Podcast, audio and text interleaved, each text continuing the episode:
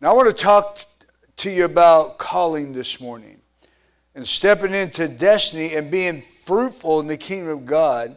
And like this story, God will place things in our path to see how serious we are this morning. God will place things in our path this morning to see if we will do what it takes to move them, to get around, whatever we have to do to pursue the will of God. So with that in mind, let's go to Psalms chapter 1.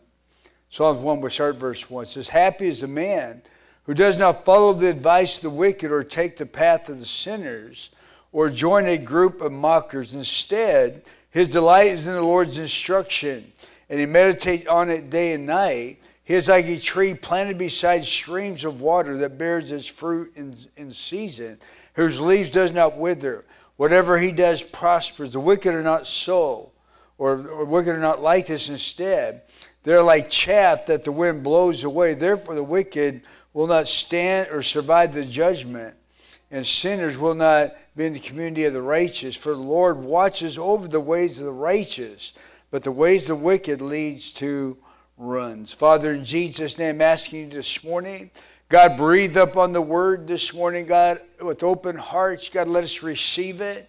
I pray, speak to every mind. God, I pray, pull back. God, rip back the veneer, God, that many times hides the issues. God, I pray, deal with our hearts this morning. We'd make decisions for you, for destiny, for calling. God, your name be glorified this morning through your people. God's people say amen.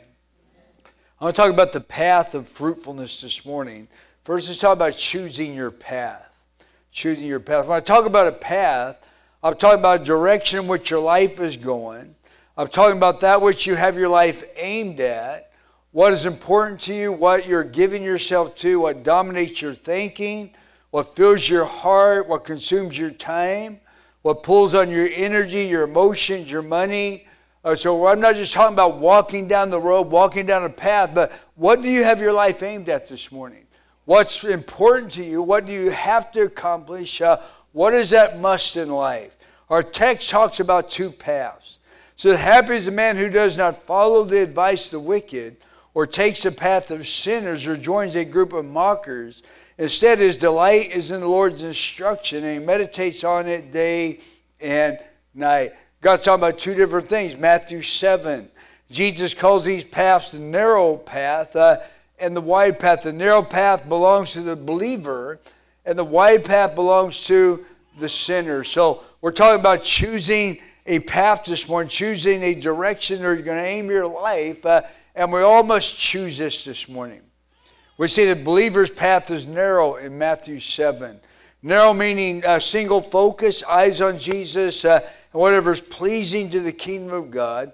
The sinner's path is wide, whatever this flesh desires, no restraints. And we're seeing it today, the more of the evil, the vile, and unclean, it seems like the better to many people. So Jesus said there's two paths. He highlights this. One is the believers, one is the unbeliever, and they go two different directions. One thing is very clear in our text and in Matthew 7, you can't walk on both paths. You can't do both at the same time. They go totally different direction. Narrow path is leading people to heaven and to everlasting life. The wide path is leading people to destruction and to eternal death. One path, our text, is filled with wickedness and mockers. The other path is filled with people who have a heart for the will of God and want to serve God. So this morning, God's watching to see what path we're going to take. How many know God's not going to make us take a certain path? He's going to do everything he can to help us get on the right path. But let me ask you this morning, which path are you on? Or let me ask you this way, what fills your heart? What direction do you have your life aimed? What's most important to you in life? Which path are you on this morning? See, if we're going to be on that narrow path, keep our heart and our minds on God, there's a couple things we need to know here. Exodus chapter 1, this is 1. When Israel was leaving Egypt, verse 36, it said, "And the Lord had given the people favor in the sight of the Egyptians, so they granted them and as they requested, and they plundered the Egyptians." Think about this for a moment. So Israel is entering in the will of God here. God has judged Egypt. God has judged Pharaoh. They're entering into the will of God. And the Bible says as they enter into the will of God again, Lord had given them favor in the sight of the Egyptians. Anything they asked for, the Egyptian says, take it. Gold, silver, garment, you read it. Anything they wanted, it was given to them. God is blessing them as they make a decision. I'm going to choose the path that God has for me. I'm going to walk out in the will of God. There's favor given to them, but for some reason, the Israelites, these people just won a huge victory. Again, seen Pharaoh and Egypt judged, seen all the plagues. They've seen all of this. Now the favor of God, the blessing of God's on them as they choose this path. But again, for some reason, as they left Egypt, verse 38 says, they allowed a mixed multitude to go out of Egypt with them. Now this mixed multitude, meaning people that did not believe as they believed. And worst of all, people that embraced all the Egyptian gods and the gods of the Amorites, the Hittite, all the surrounding area, they were there. So Israel's doing the will of God. They're on the right path. But for some reason, as they're along, they've opened the doors for all these other people to come in. You can get on this path with us. I know these paths don't go together. You can't have two of these going in the same direction. They're totally opposite of each other. But for some reason, they allowed this mixed group. The Bible calls them mongrels. In another translation, these mixed mongrels to go with them. See, the problem with hanging around people that are different beliefs in you is they rub off on you. When you hang around people that believe weird doctrines, twisted things, or just sinners in general, they rub off on you. Other people, I can handle it. No, you can't. I can take it. That's why when... I every once in a while come across people who watch bad things on TV. I can handle it. I'm spiritual enough. No, you're not. Because these things rub off on you. We see this in Exodus chapter 12. Numbers 11 at a critical time. Telling the same story here, just in a different book. Numbers 11 at a critical time when they needed faith, when they need to believe God, stand in righteousness. Look what happened in verse 4. And a mixed multitude who were among them yielded to intense craving. So the children of Israel also went up again and said, who will give us meat to eat? We remember the fish which we ate freely in Egypt, the cucumbers, the melons, the leeks, the onions, the garlics. But now our whole body is dried up. There's nothing except this manna before our eyes. The Bible says the mixed multitude yielded to intense craving, and now the Israelites are complaining about God's provision. Think about this. They allowed all this stuff of corruption to get on the path with them, and now it's rubbed off on them, and now God is not good enough. You know, when you get saved, I mean, God brings you into a new family or surrounded by new friends. Church is more than just a place to come hear the Word of God. But it's the surrounding, amen, God brings you into His presence. God brings you into a belief that everybody's embracing, amen. You have friends that think like you, friends, a family that you can be a part of. So it's more than just coming and hearing the Word of God. But church is a great makeup.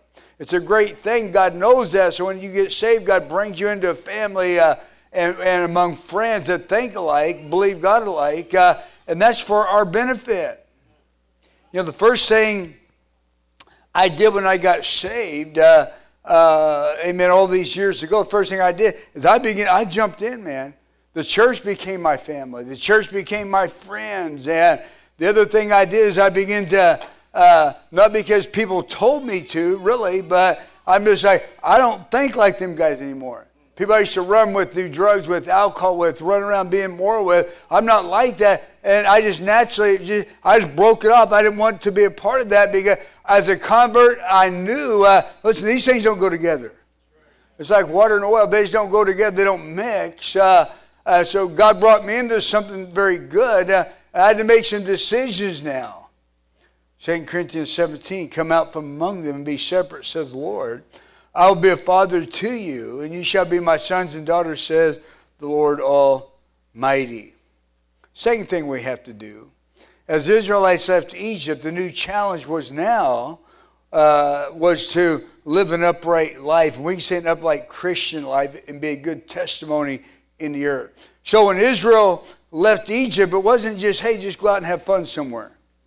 Just go out and make it, hope you make it. No, it was God's intention for them to go into all the earth and make a righteous testimony for God and begin to be a people that live for God, serve God and God alone, not mixed with all the other cultures out there, but be a culture that, amen, that would be a testimony for God. And eventually they would, by their testimony and by the favor of God, win these nations and people to Jesus. But that was God's intentions.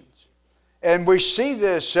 So Israel, their challenge now is to be an example. Deuteronomy 6:5. You shall love the Lord with all your heart, with all your soul, with all your strength. And these words which I command you today shall be in your heart. You shall teach them diligently to your children. You shall talk with them when you sit down in your house, when you walk on the way, when you lie down, and when you rise up. You shall bind them as a sign on your hands and on your forelips between your eyes. You shall write them on the doorposts of your house and on your gate. You know what God's saying to Israel? Listen, when you go out of Egypt, when you establish a testament, there's things you're going to have to do. And God began to show them, listen, when it comes to your household, make it a sanctuary. Preach it to your children. All your neighbors are going to know for sure, hey, that's a Christian house. That's where people that love God live. God wants a testimony in neighborhoods and cities, and that was the goal here. That's still the goal, Ephesians 4:23. Be renewed in the spirit of your mind, that you put on the new man, which was created according to God in true righteousness and holiness. So we're to be different. All that saying, we got to be different. Amen. We can't be just the old. Amen. When they left Egypt, they're to leave Egypt behind. So they're on a new path, a godly path, a righteous path. And on that path, they're going to pursue the will of God. God's going to make himself real to them. As you read the Bible through on that path, God's going to do miracle after miracle and give them provision. All these good things are going to take place. It's still the thing that we contend for today. I want to look secondly, blessed or cursed. Because this path shows us we can be either one. Our text does. One path is filled with blessing, the other is filled with cursing. It is like a tree planted beside streams of water that bears its fruit in season and whose leaves do not wither. Whatsoever he does prospers. That's a good path to be on. That's a good vein to be in, but it says the wicked are not like this. Instead, they're like chaff that the wind blows away. Therefore, the wicked will not survive the judgment, and sinners will not be in the community of the righteous. So God lays two things out before us here. Amen. You can get on this path and be blessed, prosperous, hand of God on your life, or you can get on this path, but it's going to be filled with cursing and all kinds of other bad stuff. So I'm going to look at the blessed path first. Somebody help me out. Let's look at the blessed path first. How many want to be blessed? Amen. I don't know about you. I want the favor of God in my life. I pray for that daily. God, favor me. Favor this congregation. Favor us at work. Wherever we go, I pray for the favor. We need the favor of God. We need his help. God compares the blessed life. So let's look at some details here. Because if we say we want to be blessed, there's some details. God compares the blessed life to a tree planted by streams of water that prospers and bears fruit in its season. Now remember that, tree planted by streams of water. I've had Christians tell me before, Pastor, I'm living for God, but I don't feel blessed. And they begin to point out some areas of struggle. They point out maybe a past failure or something that they want that's not happening. How can, Pastor, I'm on the path, I'm serving God, I'm living for him, but I don't feel blessed at all. I've had people tell me that. I've felt that myself before. But truth is, it takes time for a tree to grow. I mean, you just don't plant it, boom, boom. You're getting fruit next day. It takes time for a tree to grow. God said he's given us a picture of a blessed Christian life. When I got saved, I came into the church, things began to happen, but it was after I was planted for some time, and I had some roots and things begin to take place. I begin to see that fruit and the blessing of God. So a tree takes time to grow. Before a tree bears fruit, it grows roots. So roots have to come before fruit. Another truth here, just because you're having storms, that doesn't mean that you're not blessed. How many know storms are good for a tree? Amen. Storms cause the roots to go down deeper and to get stronger. Roots also supply the tree with nutrients, vitamins, proteins, minerals, essential to the fruitfulness. So just because you're going through some storms, that doesn't mean that you're not blessed. In reality, these storms are strengthening the roots of your life for fruit or for future blessing and prosperity and fruitfulness. So storms are good for us sometimes. Amen. When you get in the storm, things kind of sort themselves out. You figure out what's important, what I want to do, what I need to do, what doesn't make any sense, what I don't need. A lot of that's sorted out in the storms. Your roots, you're getting stronger. Your tree's going to be more prepared for this blessed life. There's another truth here we see. I kind of want to home in on this one. A tree has to be planted before it becomes fruitful. This is the day the Christians just float everywhere. We'll go to this church, we'll go to that church. We just float around. And the problem with that is you can't get fruitful like God wants you to get. You can't bear the fruit that God wants you to bear.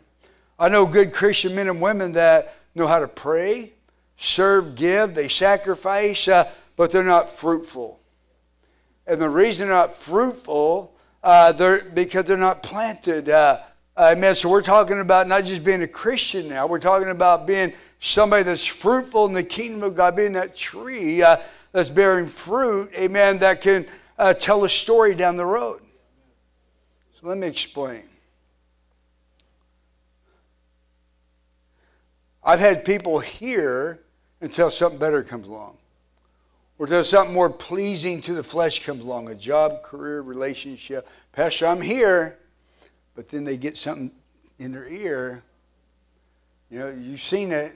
This would be in a military town, really prevalent. Get the will of God's moving in your life. God's working through your life. God's doing something. All of a sudden, man, something get, hey, I can make more money over there. I can. So you're going to have to make some decisions, right? I tell them this. I've told people that if you like it here, God's moving, plant yourself here. Amen. Get yourself that next step. Amen. Not just being a Christian, but now where your life can be fruitful, your life can be rooted in somewhere. God can actually use you and move through you. And what comes off your life can be a blessing to the kingdom of God. One of the problems I've seen through the years, especially in a military town, men and women get to a place where God can now develop them and to lead a ministry or to get something, destiny begin to be developed through their life. And again, they get something in their ear. The Bible says here, he is like a tree planted by streams of water that bear its fruit in season. I know God wants all of us to be fruitful.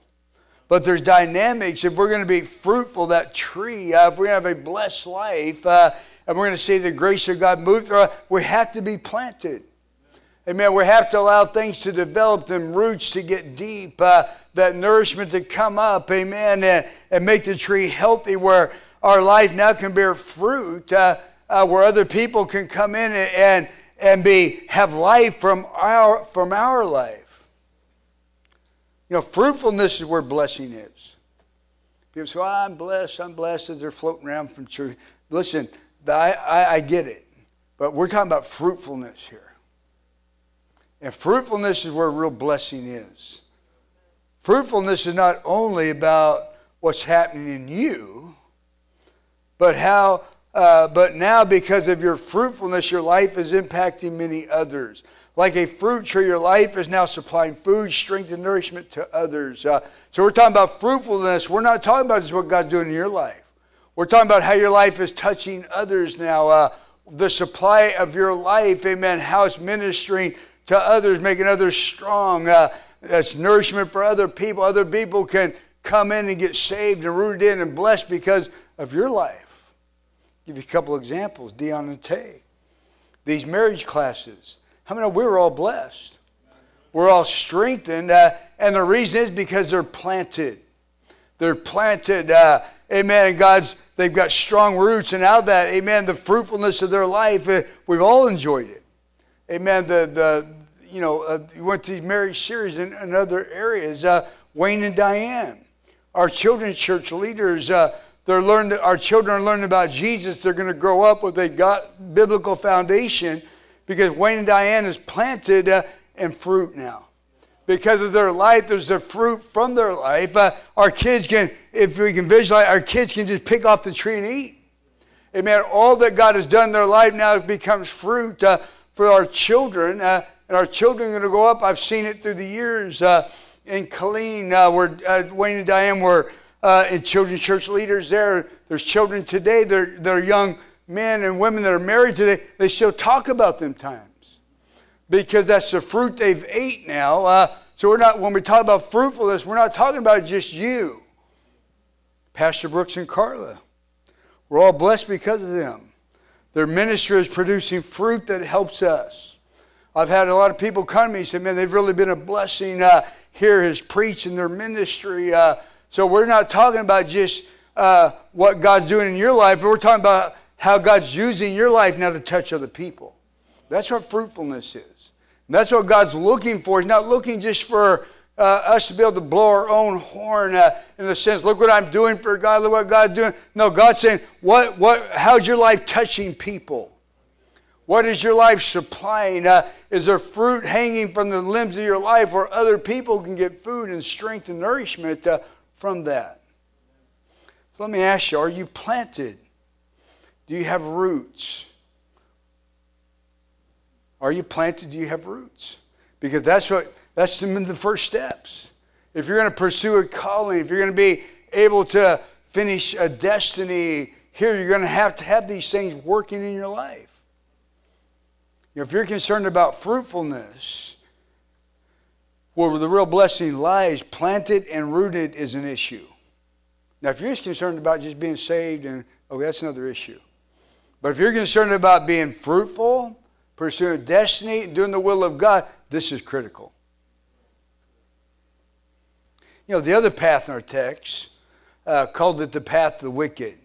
It's like it said, it's a life of chaff blowing in the wind that doesn't survive any judgments. Chaff is the unedible part of the seed. It's the outside. It's actually indigestible to humans. If you get in, it's going to make you sick. They actually use the chaff to put water and fill up holes like a mulch underground, or they will use it, take it outside in the fields and burn it because it's unusable. And Jesus said people that are on that path spiritually don't have enough in them. And I've seen it, good believers, they're like chaff blowing around. Anytime something bad happens, like they can't survive anything. Any kind of hit, any kind of storm, they're up in the air, they're going here, they're doing this and that. Listen, God doesn't want us like that. Don't let your life, your ministry be a ministry of chaff. Something unable to sustain anything. Listen, if you're going to be fruitful in life, it's going to have to be more than chaff. You're going to have some roots. You have to be planted. You're going to have to be in a place where God can use you, amen, and use the fruit that your life will bear. Look at God's involvement here last. Our text says, for the Lord watches over the ways or the path of the righteous. God's involved in this. When we make a decision, I'm going to get on this path, and I'm going to make I'm going to get some roots. I'm going to plant, going to get some roots. I'm going to begin to allow God to use my life in a way where I can be fruitful for others. God, it says that God watches over the ways of the righteous. Or when people make that decision, God said, we catch God's attention. It's like God's busy doing this and that, but whenever somebody, I'm going to plant, I'm going to do it right, and it's like, whoa, God watches that person. It's like capturing somebody's attention here. Psalms 37:23, the steps of a good man are ordered by the Lord. He delights in his ways. Though he falls, he shall not utterly be cast down, for the Lord upholds him with his hand. In other words, God said, when you're on that path, it doesn't mean you're never going to have a rough day, but I've got you. I can have a rough day if God's got me. I don't want to have a rough day with God not having me. So God's involvement is the icing on the cake here. Basically, if you just do this thing right, if you live for God right, plant, get rooted in, allow God to move through your life where your life becomes fruitful now, where there can be fruit hanging off your life that can supply. You can get in a ministry that will supply strength and blessing for other people. God said, I'm going to watch over that. You know, as we plant and position ourselves for fruitfulness, we can say with all confidence, God is with me and watching over me. That's always been my security through the years. As me and my wife have answered the call to go that took us different places, our security was always, God's got me. No matter what nation was in, what city was in, if we knew it was in the will of God doing this way, God wanted us to, we knew God's watching over us. See, fruitfulness is the result of a right heart this morning. Mark 4, I preached on this a couple weeks ago, but these are the ones sown on good ground. Those who hear the word, accept it, bear fruit, some 30-fold, 60, and 100. God's got fruit for the people that will establish himself, root in, and begin to allow God to move. God said, I'm going to make them fruitful. Well, again, there's a lot of people come to church, but we're talking about fruit this morning. If you want God's involvement in your life, listen, order your life for fruitfulness. If you want God's involvement in your life, order it for fruitfulness. Because when you're concerned about fruitfulness, again, you draw God's attention. I'll give you one more example here. Acts 16. Paul, the Bible says, traveling through Asia. He's trying to get the mind of God. If you read that, they're traveling down the river, and he's praying, God, speak to me where to go. And the Bible says the Spirit of God is hindering them. Or telling them, don't go here, don't go there. And Paul's frustrated because he wants to be in the will of God. But he wants to do something for God at the same time. And he's ordered his life for fruitfulness. God, I don't want to just spin my wheels. I don't want to just go here and there, but I want the mind of God. And the Bible says as he's doing that, in verse 9 it said, a vision appeared to Paul in the night. A man of Macedonia stood and pleaded with him, saying, come over to us and help us. Now, after he had seen the vision, immediately sought to go to Macedonia, concluding that the Lord had called us to preach the gospel to them. Now, again, Paul has ordered his life for fruitfulness. He's not just blowing around, but he's ordered his life for fruitfulness. He's praying. Now, I kind of want to give you what happened from that. From this one vision where God spoke to him, I want you to see the fruit of his life. The first place they go is Philippi. We know the story that Philippian jailer gets saved. As Paul is preaching, they're thrown in jail. But the story that we don't know, after this Philippian jailer gets saved, a church is established. And not only is the church established, it becomes a powerful church. Read Philippians. It's a wonderful work of God that's established. This Polish fruit is this destiny's calling. Fruitfulness is being produced out of his life. So he's in a storm, yes, but listen, there's fruit everywhere now in Philippi. Next place is Thessalonica. Thessalonica is the fastest growing church in the Bible. They said Paul was there for 18 days. Now think about this. 18 days Paul is there. He's witnessing. This is from the call, the Macedonian man. He's witnessing to key people. As they leave there, he leaves some key disciples in place that simply rooted and planted themselves, become fruitful. And you read 1 and 2 Thessalonians, you're like, wow, it's a powerful work.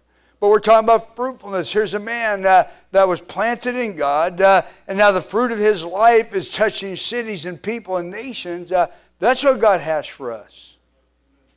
Talk about Athens after that, where Paul preached the famous sermon, The Unknown God.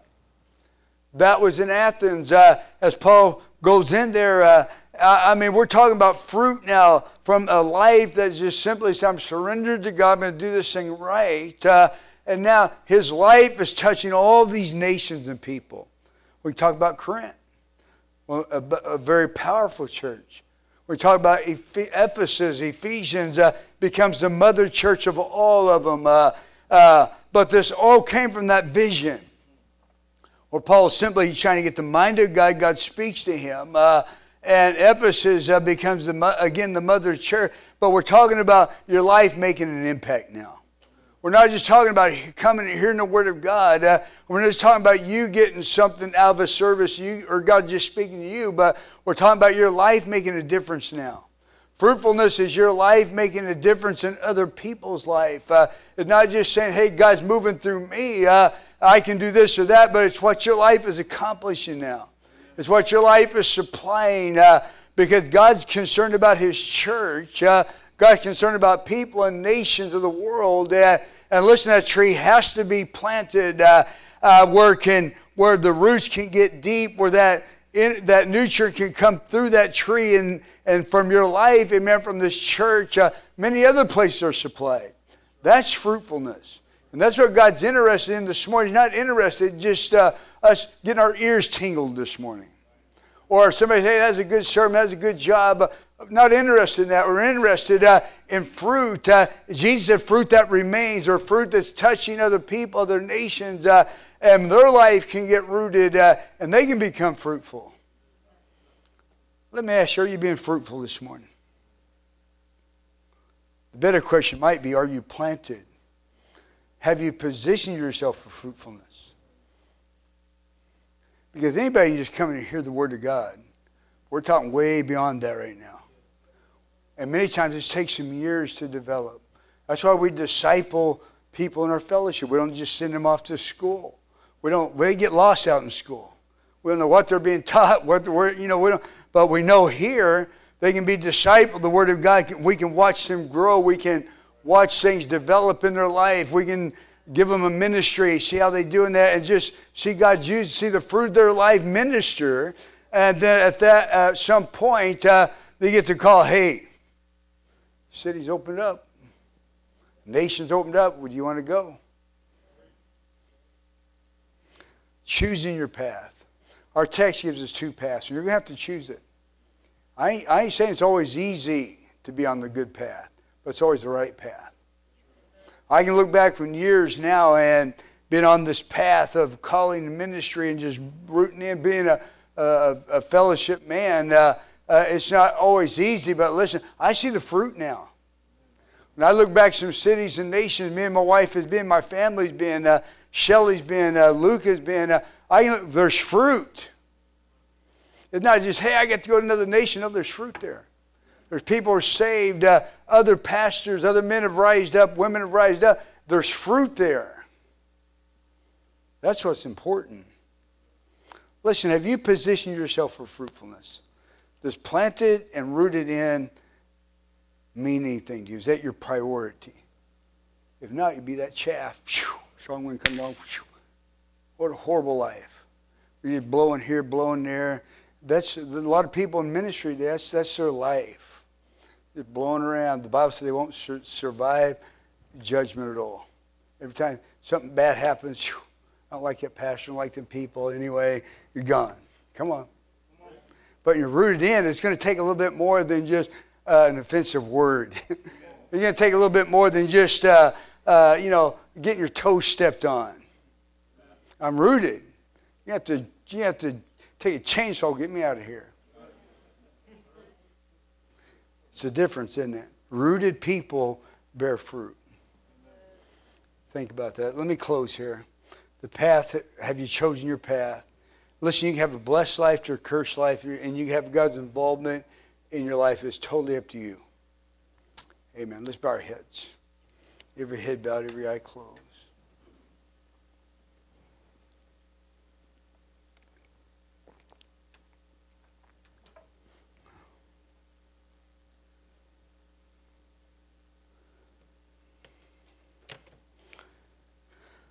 This sermon was for those who want more this morning. More than just being saved. And just being saved, going to heaven, I don't mean to make that little. Being saved is big. Being saved, get to go to heaven, spend eternity. I mean, what a wonderful life that is. But listen, I'm talking about more than being saved right now. I'm talking about being fruitful.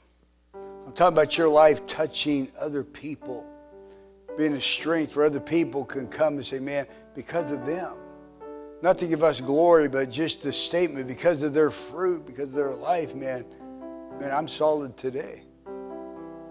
Because what they said to me, how they ministered to me, what they did, and that's what Jesus is talking about.